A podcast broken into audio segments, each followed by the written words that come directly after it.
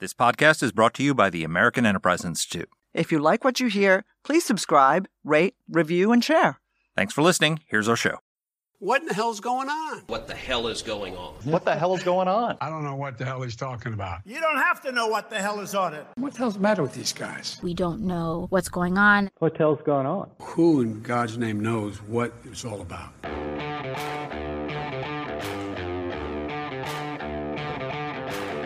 Hi, I'm Danielle Pletka. And I'm Mark Thiessen. Welcome to our podcast. What the hell is going on? Mark, what the hell now? What the hell is going on is we're talking about UNRWA. And for our listeners, Danny, tell us what UNRWA stands for. UNRWA is the United Nations Relief Works Agency for Palestine Refugees, UNRWA.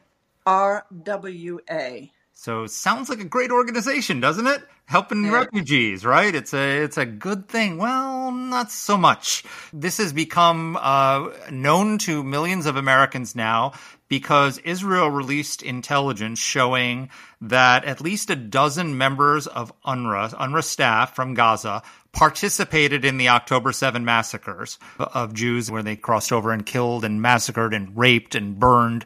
And gosh, I don't even, we were just talking before we went on the air about the videos of this and whether or not to see them. And you chose not to see them. And I have, I've chosen not to either, but just horrific, horrific crimes. And then thousands of UNRWA members on WhatsApp and Telegram channels in, in real time celebrating the murder of innocent Jews, celebrating the capture of these hostages. And this is all being done under the imprimatur of that wonderful organization known as the United Nations.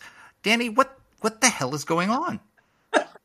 Wait, it gets better. But Mark, it gets better. I feel like we're on late night TV.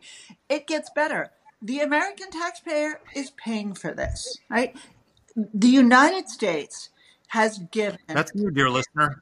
Yeah. If you're in the United States, you are paying for it. uh, not, not And, and if you're not in the United States, if if you're, not in the uh, United any, States, you're paying for it if you're in Germany, if you're in Australia, if you're in Japan, if you're in London, France, all the people are paying for this. And all I can say is the American taxpayer has put in over the last I, let me let me put it at the last three years, probably creeping up on a billion dollars into the United Nations Relief Works Agency. Now, we're going to spend a lot of time talking today with our guest about what's happened since October 7th. But you know, Mark, I've been in this business a long time. I used to live in the Middle East. Let me tell you something.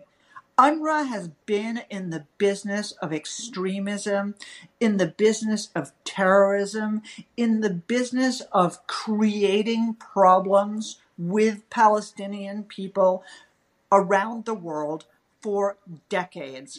I sat at outside a Palestinian refugee camp in Lebanon probably 25, 30 years ago and talked about how terrorists were being trained inside UNRWA facilities, about how UNRWA was watching as extremism was being celebrated.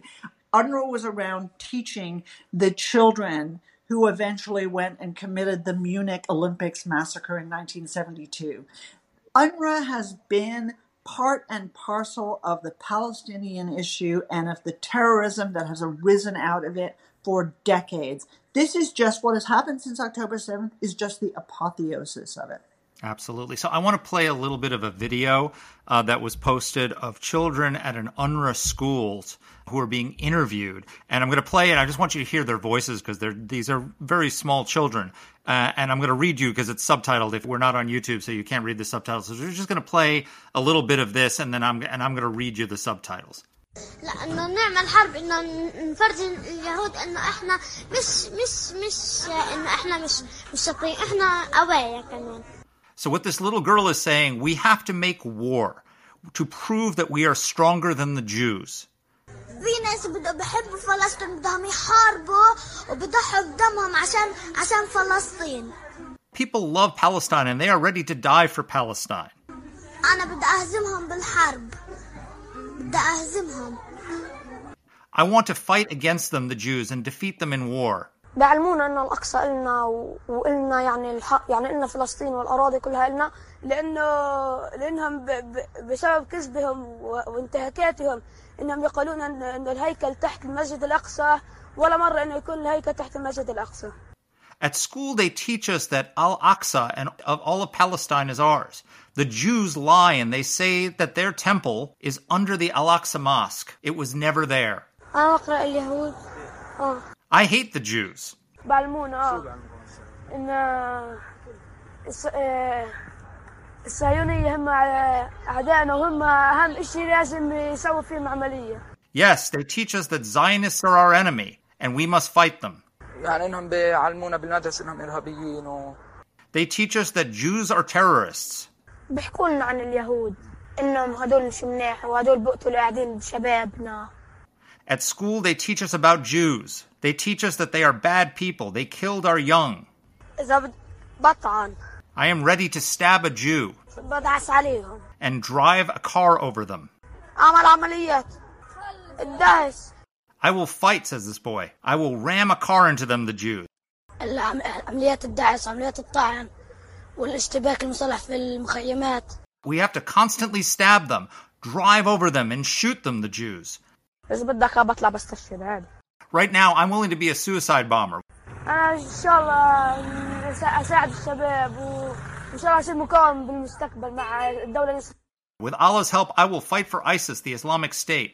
It go, it goes on. If you look at the pictures, these are these are kids. They look like the kids your kids go to school I with. hope not. These are elementary and middle school kids, and they they look like nice, innocent kids in a playground talking, and they've been taught this at UNRWA schools funded with your tax dollars. This this is what's happening, and then you wonder how October seventh could happen. It happened because of UNRWA. It happened because of UNRWA indoctrination. It happened because your taxpayer dollars are have gone to teach Palestinian kids in Gaza that they should be suicide bombers, that they should stab Jews, that they should run them over with with cars, that they should rape and kill them. They're being taught this every day in their classrooms, and you wonder, and people wonder why October 7th happened. It's because of the propaganda and the brainwashing from organizations like UNRWA. So you wonder where Hamas gets 35,000 fighters from. They are being trained for this. I wanted to mention that on the day that we're recording this podcast, a 14 year old boy from East Jerusalem tried to stab an Israeli. And, uh, uh, you know, listening to those children say, you know, uh, that they wanted to stab Jews with their knives. Uh, yeah, that's where 14 year old boys come with knives to try to kill uh, Israelis. And of course, you know, he, I, I don't know whether, I don't think he actually ended up killing anybody, but he was shot to death. This is unconscionable. Not that this child was shot after trying to murder people, but that he is being indoctrinated by evil. I'll tell you something, Mark. Um, you know, if you apply to to teach in a school, you know they do a criminal background check. They make sure you're not a pedophile, you're not a wanted criminal. You know, they make sure of lots of things. UNRWA does not screen any of its employees for ties to terrorism. UNRWA does not check with any of its suppliers or its uh, recipients of its aid programs whether their money is being diverted, whether their aid is being diverted. They don't care, but I would go further. I think they're actually perfectly comfortable with it. And the amazing thing to me is that in the wake of incontrovertible revelations that have caused all of these countries to cut off their money for UNRWA, for the moment, the United Nations is totally comfortable with what UNRWA has been doing. Okay, just to underscore what you said, Danny. So there was a poll in 2016 done in in Gaza and the West Bank, and they asked to what extent do you support or oppose the continuation of knife attacks against Israelis?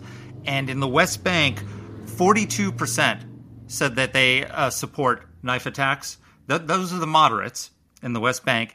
In Gaza, 79% of the population supports stabbing innocent Israelis in knife attacks.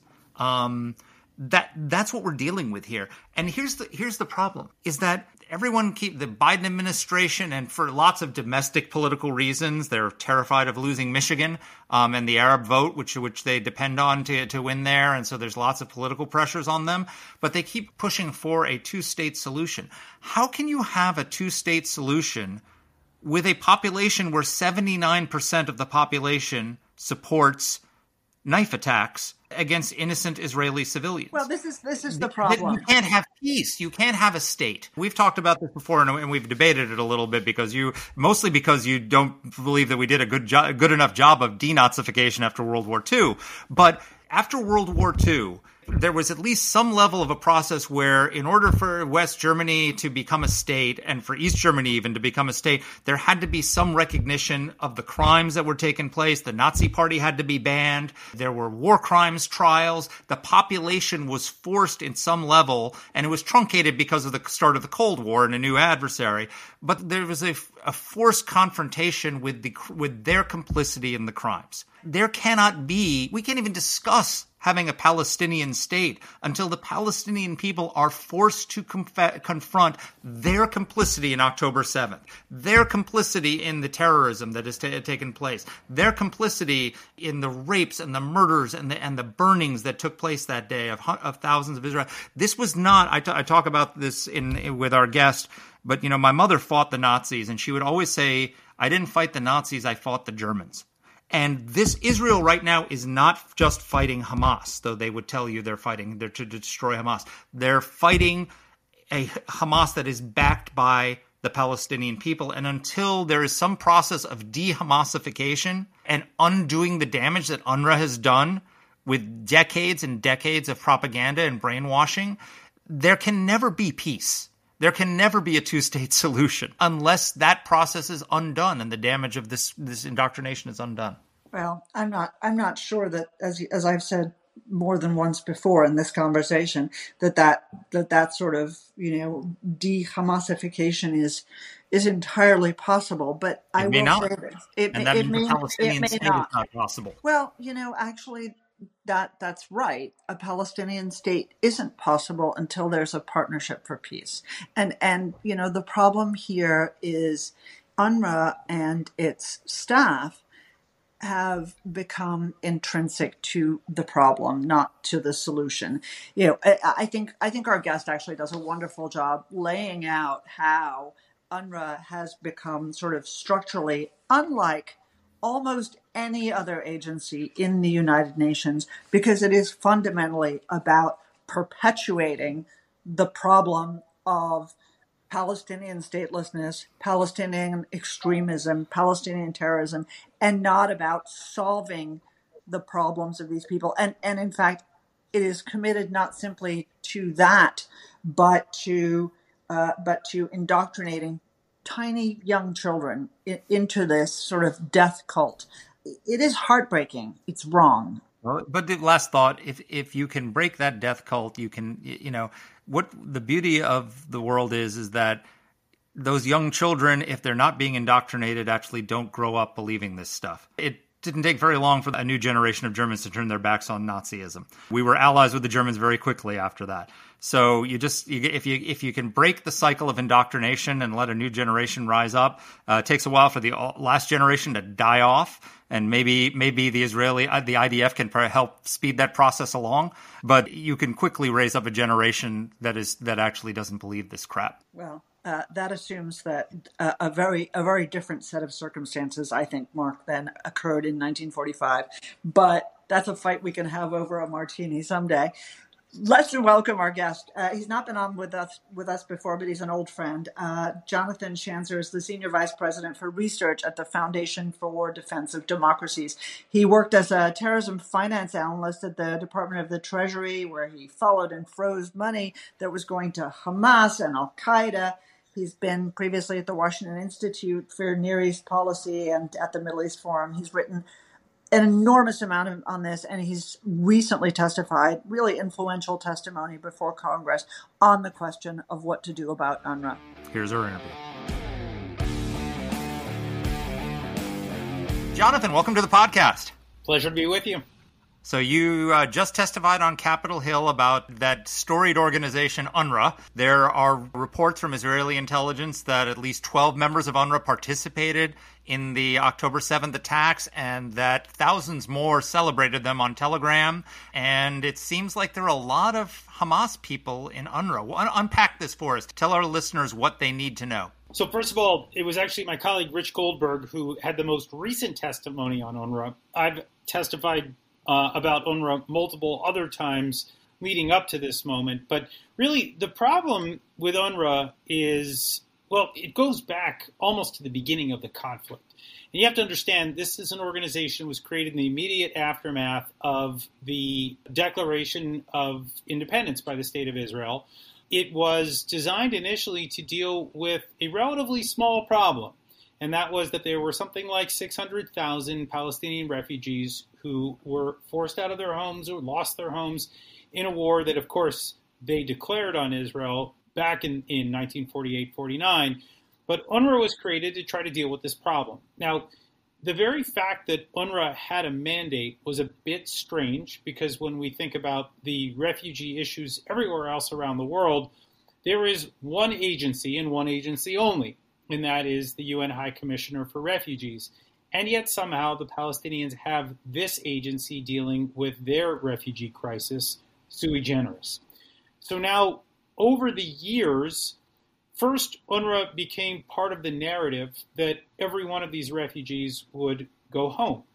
And that, of course, meant that they weren't talking about, you know, two-state solution. They were talking about the destruction of the state of Israel.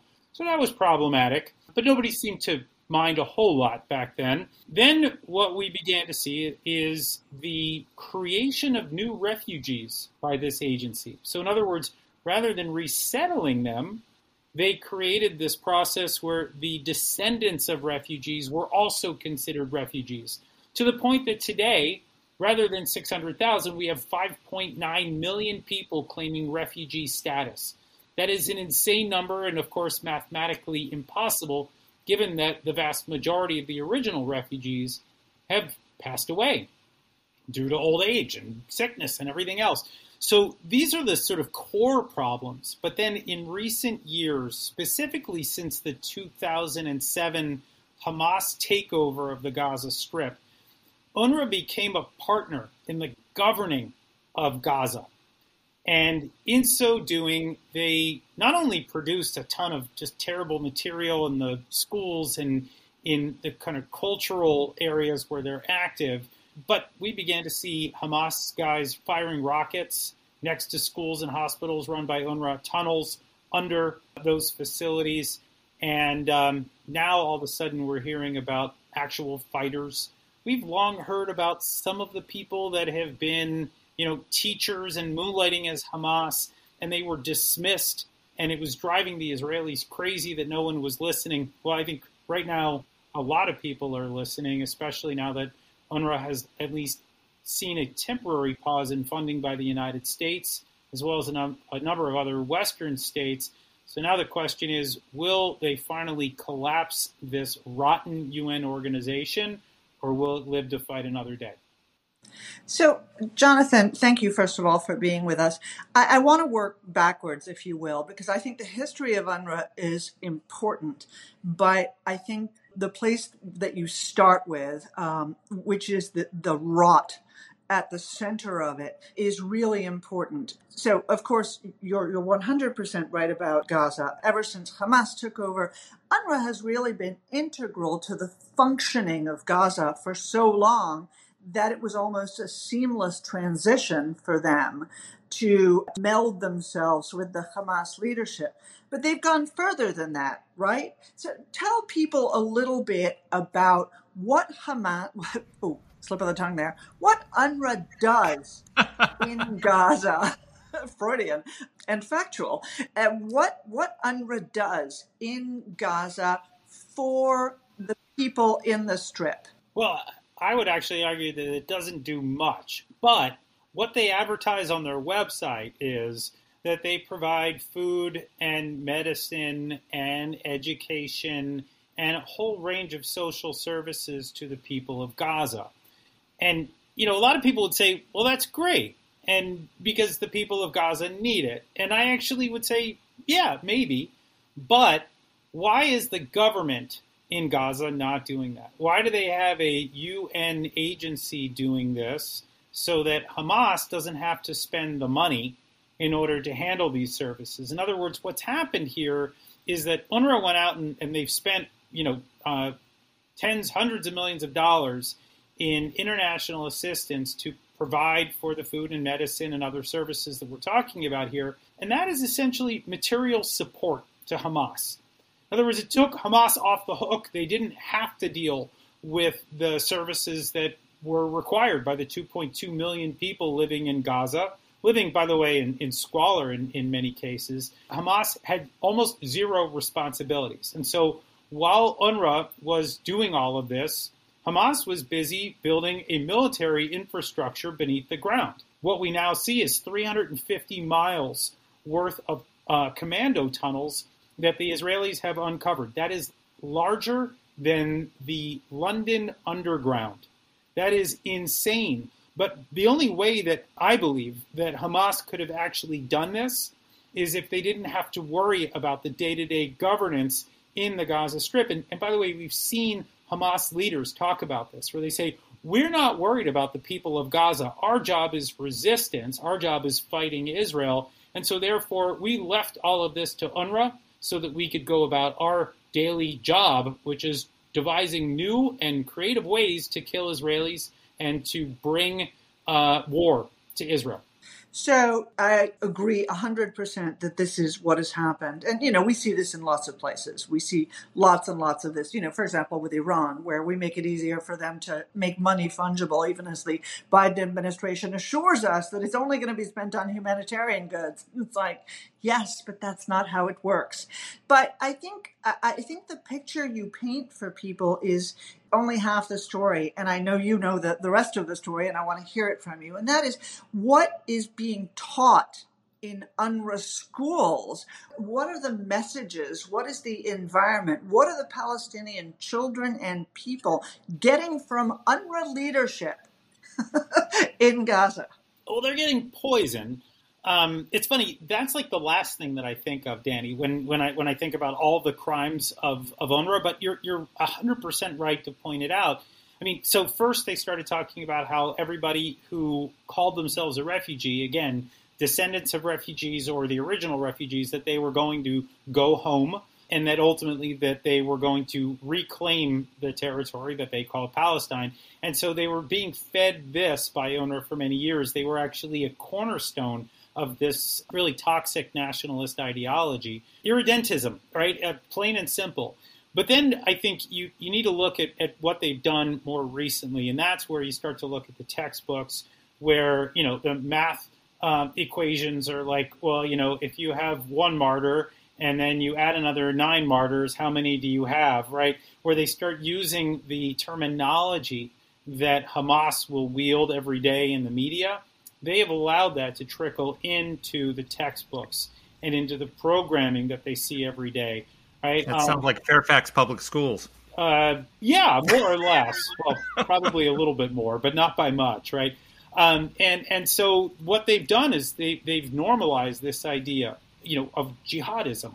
They've normalized this idea of killing Israelis, and the fact that this was happening with U.S. taxpayer dollars, with taxpayer dollars from other countries, other allied Western countries around the world, was insane. And again, the Israelis were going nuts about this 10 years ago, 15 years ago. Everybody sort of yawned about this because they just said, well, it's rhetoric, and of course they hate you, and, you know, that's not going to change. But I think what we can now say with certainty was that all of this was just a symptom of what was happening a little bit further beneath the surface. You know, as we now know, it's not just that there are 1,200 fighters, but in fact, a handful of them took part in the 10 7 slaughter. Um, there was a WhatsApp group of UNRWA employees that were cheering on the slaughter of 10 7 and, and begging for more. In other words, the rot goes deep here. It's actual violence, it's incitement to violence, it's the normalization of violence. It's it's it should be unthinkable within the UN system.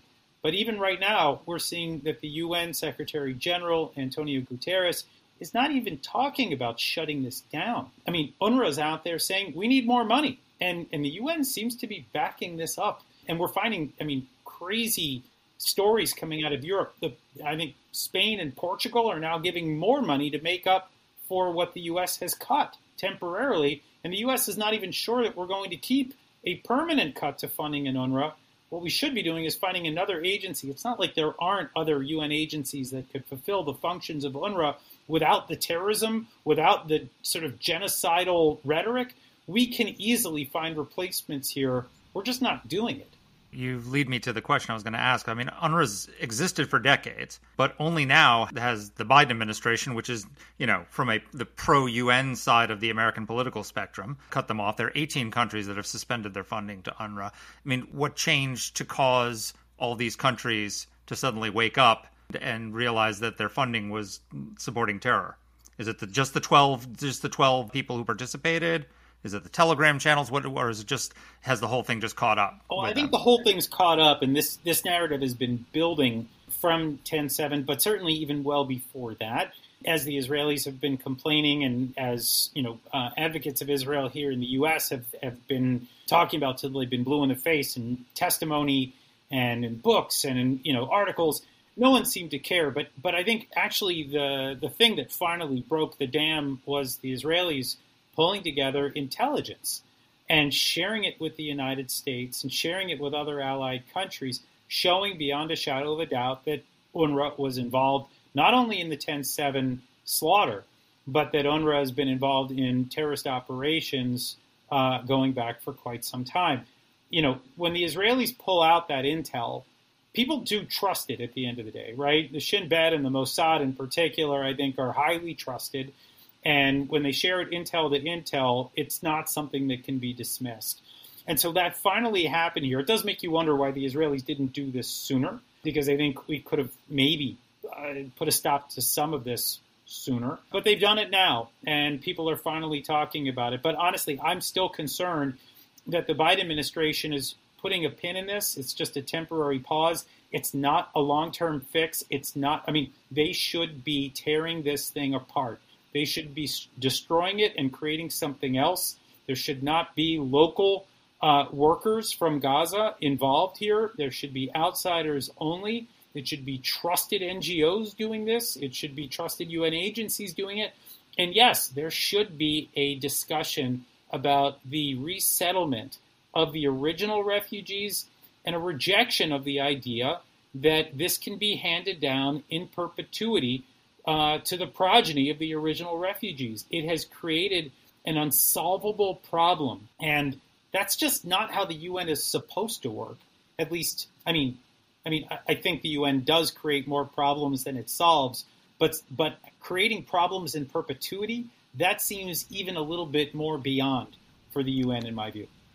Talk to us a little bit about the brainwashing um, and the indoctrination, because this seems to be the root of the problem in the entire Israeli-Palestinian conflict beyond just October 7th. I, I was I've told Danny this before, and I've talked about it on the podcast. My mother fought in the Warsaw Uprising against the Nazis. Uh, they took back the city of Warsaw for 63 days, and I would always say, "Oh, my mother fought the Nazis," and my mother would always correct me, and she'd say, "No, I fought the Germans." And it was an important distinction because the German people were complicit in Hitler's crimes and they supported Hitler in large part and you could not have a normal Germany living side by side with the rest of Europe until there was a process of denazification. And I don't mean the like the like what debathification in, in Iraq, which went so poorly, but there was a process of forcing them to confront their crimes, forcing the German people to uh, to uh, you know the, the trials and all the rest of this. And it seems like there can't be a two, you know everyone's pushing for a two-state solution. How can you have a two-state solution when 80% of the population thinks that October 7th was just fine? Like isn't this isn't this UNRWA and what they're doing the reason why you can't have a Palestinian state? It is among the reasons. By the way, I'll just note debathification may not have gone as poorly as you think. I, I don't see much of the Ba'ath Party anymore in Iraq, but maybe that's that's another episode for another time. Um, Yes. and maybe with Michael Rubin and not with me, but but l- let me just say, um, you know, I I believe that UNRWA is a huge part of the problem. You have an indoctrination of, of 2.2 million Gazans, where you see the way that the kids have responded to this, that they've bought into a certain culture. You see it, obviously, adults continuing to embrace this notion that uh, you know Israel's a temporary problem, and that eventually these people are going to go back. Even though we've now seen 75 years, a track record now of a country that's not going anywhere, you know, UNRWA has been part of this narrative that Israel is going to go away. And then, of course, this makes them wildly popular in the Gaza Strip. This is a narrative that is parroted or maybe even originated by Hamas, but it's actually not even really rejected by the PLO, by Fatah, by the, the so called pragmatists or the moderates within the Palestinian political arena. And so what you have is actually, I mean, it, there's a bigger problem even that maybe we could point out here, and that is that the international community has allowed for this garbage to go on for as long as it has. That, in other words, these narratives come out of the Palestinian political space and they continue to call for the destruction of the state of Israel. They continue to call for genocide. They call for, for basically wiping out a country of 10 million people. And no one says, wait a minute, that's a really bad idea. You are agitating for war. You are raising future generations of people that are continuing to talk in this way. And that is not what we want to support any longer. So, as the international community, we're going to cut this off. We're going to nip it in the bud. That has never happened. There have been a couple of moments where they've tried to address the textbooks. Okay, you know, m- maybe they got a few revisions here and there, but it really didn't change anything. And we always heard from UNRWA, well, we get our textbooks from other places, you know, like Saudi Arabia. Great. Okay, um, those are probably the old textbooks now that the Saudis don't use anymore because they've gone through a, a you know a, a process of reform. So there's a real problem, I think, in the way that the international community has tiptoed around the Palestinian cause, where they've allowed for this kind of thing to happen for too long, and UNRWA has unfortunately been a significant facilitator of these narratives. I couldn't agree with you more. Um, and, and I think we should underscore to our listeners as well that while we're talking today about UNRWA complicity, UNRWA support for UNRWA indoctrination in Gaza, the reality is that UNRWA exists in Jordan and in Lebanon and around the region. And the same ideological rot, the same textbooks, the same problem exists in all of their facilities. Uh, the only thing you can say about some of them is, oh, well, at least UNRWA's not there anymore. They're being managed mostly by Al Qaeda. Yeah, I mean, you know, look, the the thing the True. thing that people don't get, and it's a great point, is you know, go go you go up to Lebanon, and uh, you go to the refugee camps there, and those camps are literally run by radical groups. The Lebanese army can't go in, right? And so these radical groups govern there, much in the same way that Hamas is governed in the Gaza Strip. And so, of course, this is the same garbage that the kids are going to be taught, the culture that is imbued uh, within the population. It's never going to change. The radicalization levels are so incredibly high there, you can't imagine it. Then you go to Jordan.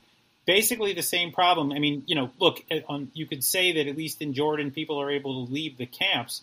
Fine, but they're still being indoctrinated with this garbage. And then even you go to the West Bank, and this this does raise the question that I, I've always wondered: How is it that you can be living in the Palestinian Authority, right? You can be living under that government, and yet still find yourself getting services from a refugee agency when you're living in Palestine. How is that even possible, right? So there are these crazy, weird standards. And by the way, if you're living in an UNRWA facility in the what they call the refugee camp of Jenin, you are living at a much lower standard of living than you would if you were living just across town in regular Jenin. And this has been a way that UNRWA has actually they've ensured misery.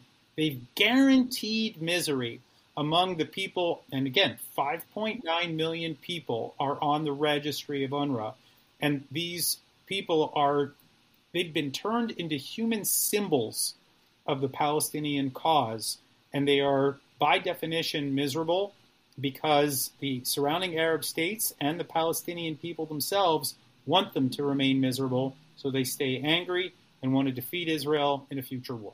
I couldn't agree more. And I mean, that's the game. I literally just wrote a piece about this. When it eventually appears, I'll send it to you. Actually, what I wanted to ask, but I, it, I'm so riled up by this topic, I wanted to talk to you a little about money. Marc and I both worked at the Senate Foreign Relations Committee. We know uh, who writes the checks. And yet I look at this and I see in 2022, when we were already aware of this problem, the United States gave $344 million to UNRWA, not all directly through the State Department, but through other agencies, through the Refugee Bureau, through AID as well. The much vaunted Biden administration cutoff of UNRWA because of these concerns has blocked, no joke, only $300,000 because every other penny of the money appropriated by Congress has already been handed over okay, the Biden administration, the State Department, all right, we know they suck. Okay, eh, but what's wrong with Congress? You testified before these guys. What is happening there? in short, I don't know. I think again, you know, this this idea of tiptoeing around the Palestinians almost infantilizing them to a certain extent. Like, well, they need this and they can't do it without us. And, you know, we need to just make sure. I mean, there is also, by the way, a fear of the so called Arab street. There's nothing that, that makes anybody more afraid than, you know, angry Arab populations that are upset with the United States. There has just been a lot of this. And, and look, you know, what needs to be understood here is if you want to give money to the Palestinians because of the poverty that uh, you know, a, let's just say a segment of the population is wrestling with, or if you want to deal with the education issues, fine. You know, I mean, if that's how we want to allocate our funds, that's great. Why do it through an agency that is already known to be providing material support to Hamas, allowing their fighters to operate underground, allowing their fighters to fire rockets from within the compounds of the schools and hospitals that they operate, we should know better, right? We should know that this is a rotten address for American aid, and I think most people know it. We're just afraid to pull the plug on this thing because of the political message of what UNRWA stands for, right? This is an organization that supports people who say that they have a right to return to their homes from 1948. And if you tell them that they can't, then they go bananas. And uh, it was interesting, but you remember Saeb Erekat, the former PLO negotiator, passed away a couple of years ago. There was a massive scandal uh, with him at the center of it because there were there were documents that were leaked, ironically by Al Jazeera of all places, uh, showing that he had agreed to the idea that refugees were not going home, that there was going to have to be some kind of a settlement. And the Palestinian people went bonkers on him. And it's that, that that's that concern. It's the that kind of issue right there that I think is ultimately getting at our our members of Congress. They're not ready to say this out loud yet for fear of what the fallout might be.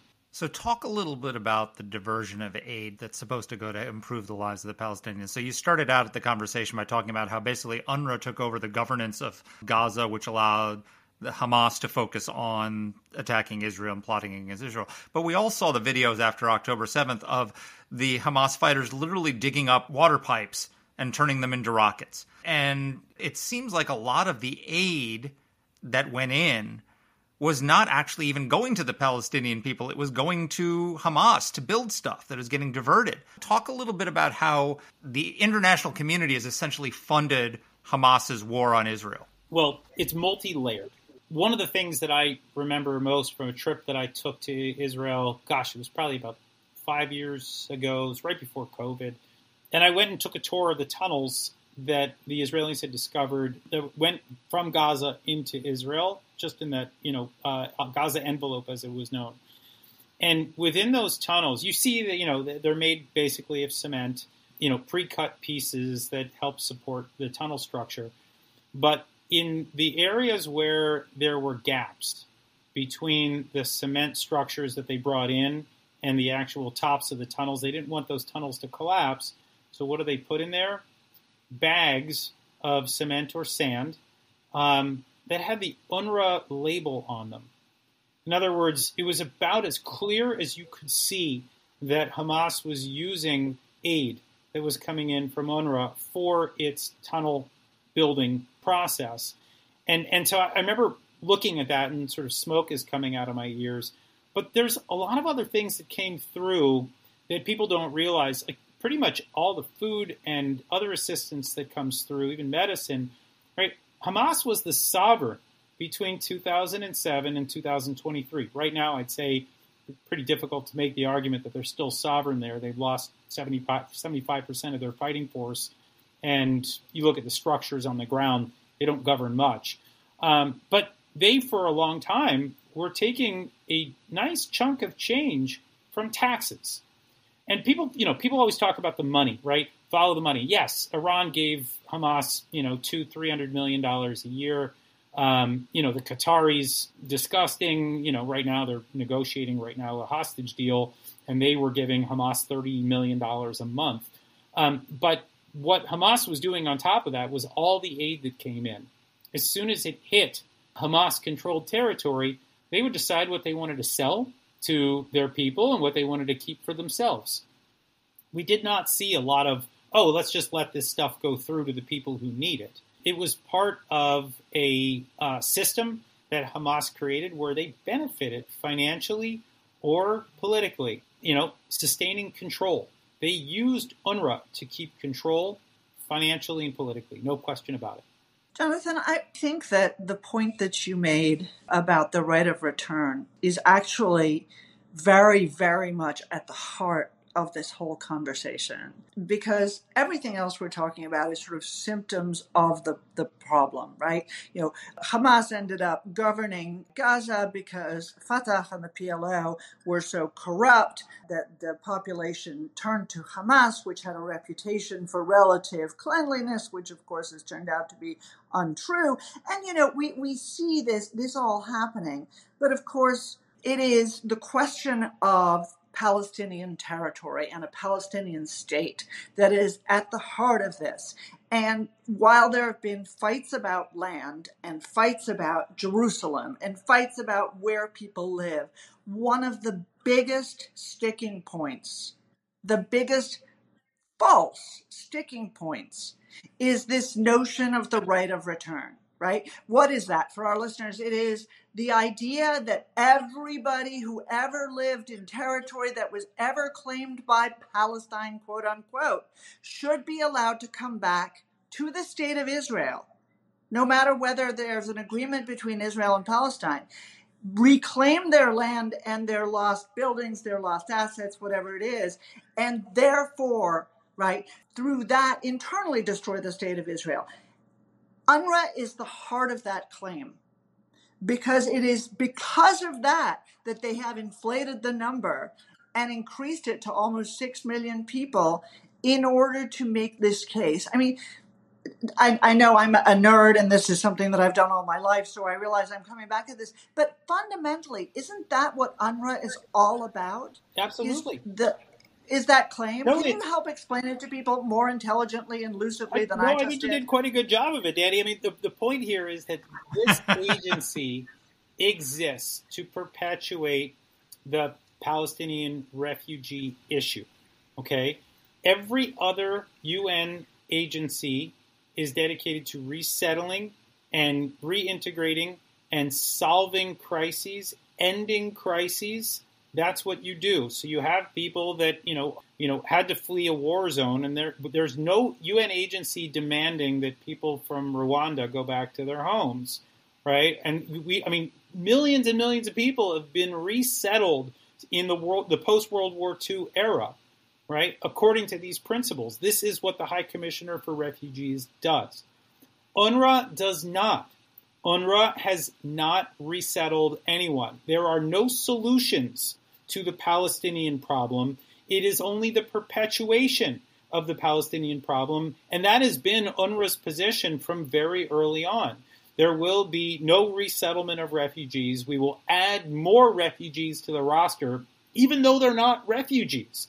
Right? There, there was actually that famous uh, series of tweets that Mike Pompeo put out in the waning days of the Trump administration, where he said that the total number of refugees are under 200,000. This was the Secretary of State doing this.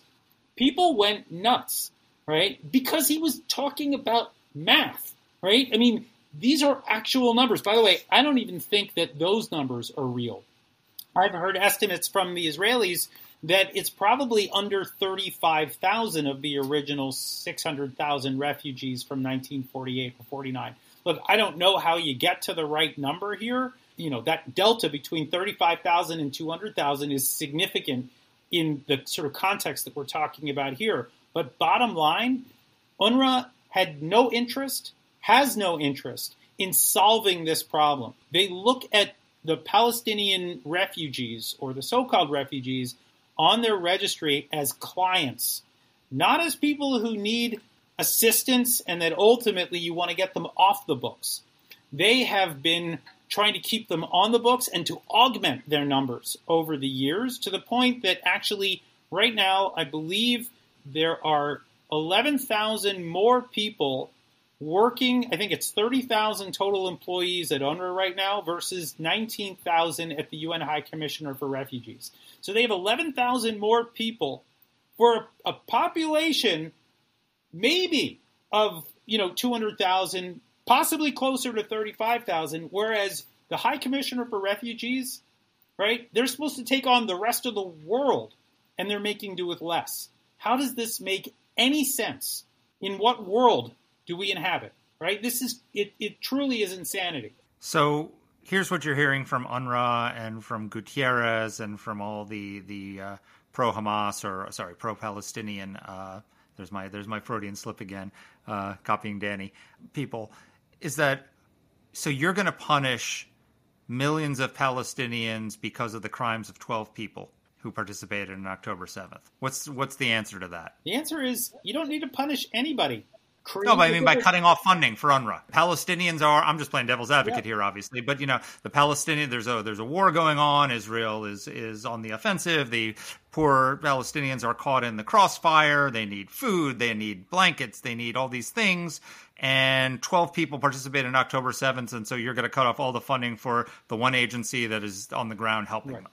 Well, I mean, first of all, let's just be clear, what the Israelis shared was not just the 12 people, but that there was 1,200 people, roughly, you know, 10% of the local Gazans working for UNRWA um, were involved in Hamas terrorist activity. That's a major problem. 10% is not a few bad apples. 10% is a significant chunk, enough for people to start to worry about what it is that this organization is trying to accomplish and, and, and how it's been run. But then I think gets to the broader question, which is, okay, Palestinians need assistance in Gaza. I will be the first to tell you that that is 100% true. If you look at the misery there, the lack of you know uh, of supplies, the illness, the people who are internally displaced, no question. I mean, it's actually kind of ironic um, and sad that right now, for the first time, we have actual refugees in Gaza, as opposed to all of those that have been on UNRWA's registry who were not actually refugees. They had homes. Um, now those homes have, unfortunately, many of them have been destroyed in this war launched by Hamas. But then the question becomes, what do you do to help them? And I think the answer is bring in aid, bring in assistance, have the UN help if the UN wants to help. Don't let it be this organization that has been infiltrated by Hamas, that has created a lot of the problems that we're dealing with right now and never solved them.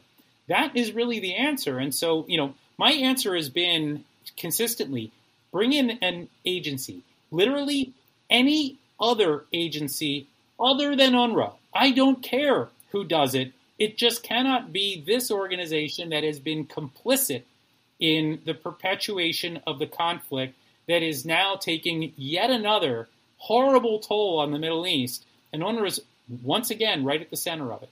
I think you're exactly right. So, exit question for me. You, in, in this super testimony that you gave before uh, the House, first of all, you underscored this. You know, yes, there are victims who are Israelis of UNRWA, and there have been over the years, But of course, it's the Palestinians who are who are being screwed by their leaders and by these corrupt organizations that are allowing food to be stolen and, and Salafi Islam to be taught and all of this. All right.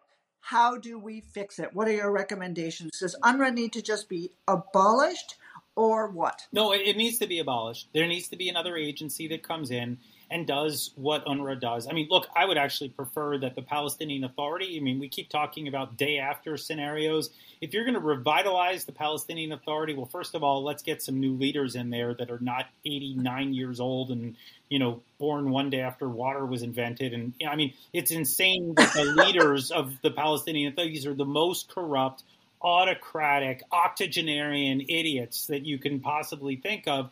And, and, and I thought you might have been. I thought you were talking about, about America.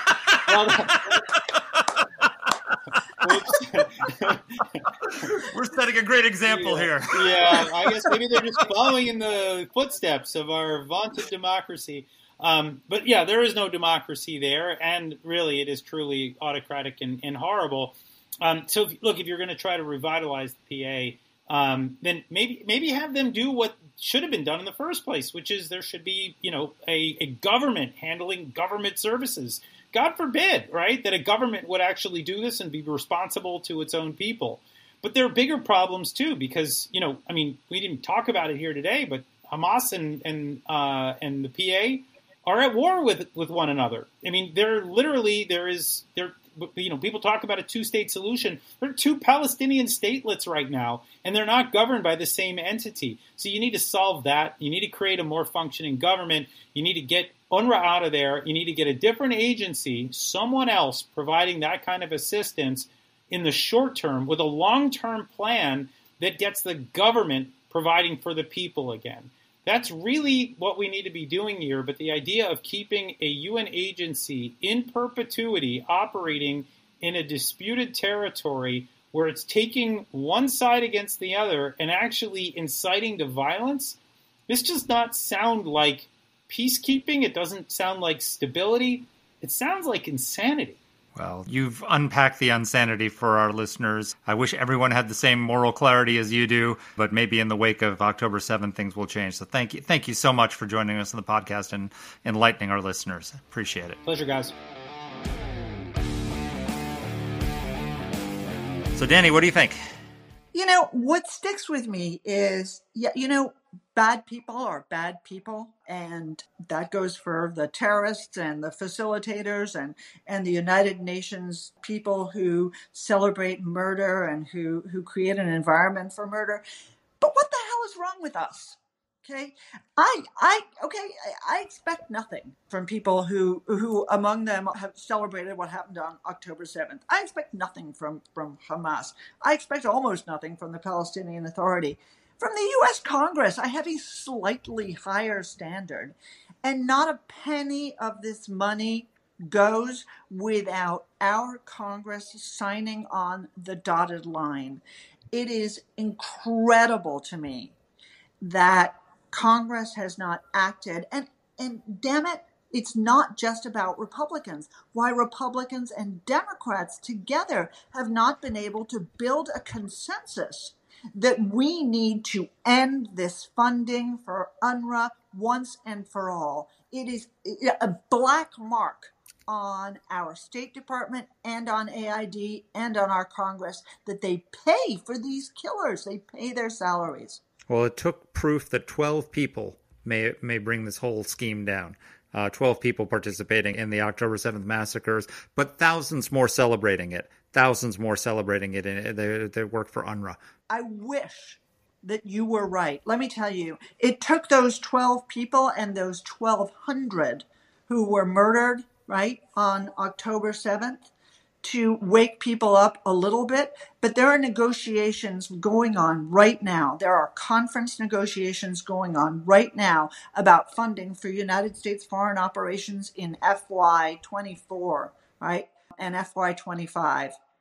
And I can tell you that there is no slam dunk in those negotiations for cutting off money for UNRWA. The Senate doesn't want to do it. And that includes Senate Republicans. Well, I don't understand the Republicans, but I can tell you Uh, the Democrats, I, I can explain it in one word Dearborn. Gross. Dearborn, Michigan. It's all it is. If the residents of Dearborn, the Arab American residents in Dearborn, who are now in open revolt against the Biden administration, don't vote for Joe Biden, Joe Biden loses Michigan, and if he loses Michigan, he could lose the presidency. And that's what what Democrats are worried about right now. Um, and all of this rest of this, everything we've said in this podcast, be damned, because it's all about power. So I, I agree with you that uh, I don't hold my my hopes up, but you know what? At, for the first time, 19 countries, I think 18 countries it is, have cut off, have cut off aid. Many of them are East European allies who get this better than almost anybody else does. New Europe versus old Europe, though Germany I think is one of them as well. It is. I, I just if if you at all care, if you if you profess to believe in a two state solution. And you still, despite everything that's happened, hold out hope that maybe one day that's possible. The only way it's ever possible is if we dismantle UNRWA because literally it is the poison that it, that is feeding the Palestinian people the poison that is making it impossible for having two states living side by side in peace as the as the mantra goes. And as long as UNRWA exists, there will never be a Palestinian state because the Palestinians won't want a two state solution. They want a one state solution. That's what UNRWA is all about. They want a one state solution. They want the destruction. And so if you want believe in a two state solution, if you profess to believe in a two state solution, get rid of the propaganda machine that is feeding the Palestinians the idea that there is a one state solution and it's not Israel. Uh, because that's what UNRWA does day in day out. I mean, yes, there their people participated in October 7th. Yes, they celebrated it. Yes, they're they're abusing hostages and all the rest of it, but that's just the latest. What they really do, what their bread and butter is, is feeding poison to Palestinian children to make them want to hate and kill Jews. They've been doing it for decades and until they are defunded then none of it there's never going to be a two-state solution so if you believe in a two-state solution defund unrwa period Amen to that, Marc Thiessen. Finally, amen. Uh, finally, we're going to end on a moment of accord, and a, a rare occurrence indeed. Hey, thanks for listening. Oh, folks. we end on accord all the time. Oh, yeah, fine. I'm just, No one believes you and your propaganda. I'm just perpetuating the myth that we hate each other. Um, do you know, Marc? By the way, one of our listeners sent. Uh, I didn't tell you this, and I, we can leave it on the podcast. One of our listeners sent me a very nice Christmas gift, and at the bottom she wrote a little note saying how much she enjoyed the podcast, and at the bottom she wrote, "I didn't send one to Marc because I thought you could fight about it on air." and of course, you kept it. And didn't I tell kept me. it. And it's I. February. I'm just finding out about the Christmas gift because you didn't want to share. Exactly. now you know. Anyway, folks, thanks for listening. Don't hesitate to share your comments with us. Read the Substack. We'll have some more. Thanks for being here. Talk to you next week.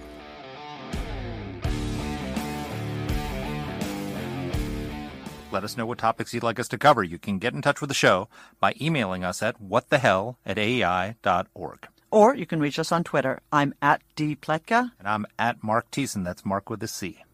Please rate and review the podcast. If you like the show, please subscribe, share it, comment on Apple Podcasts, or wherever you're listening to this. Thanks for listening.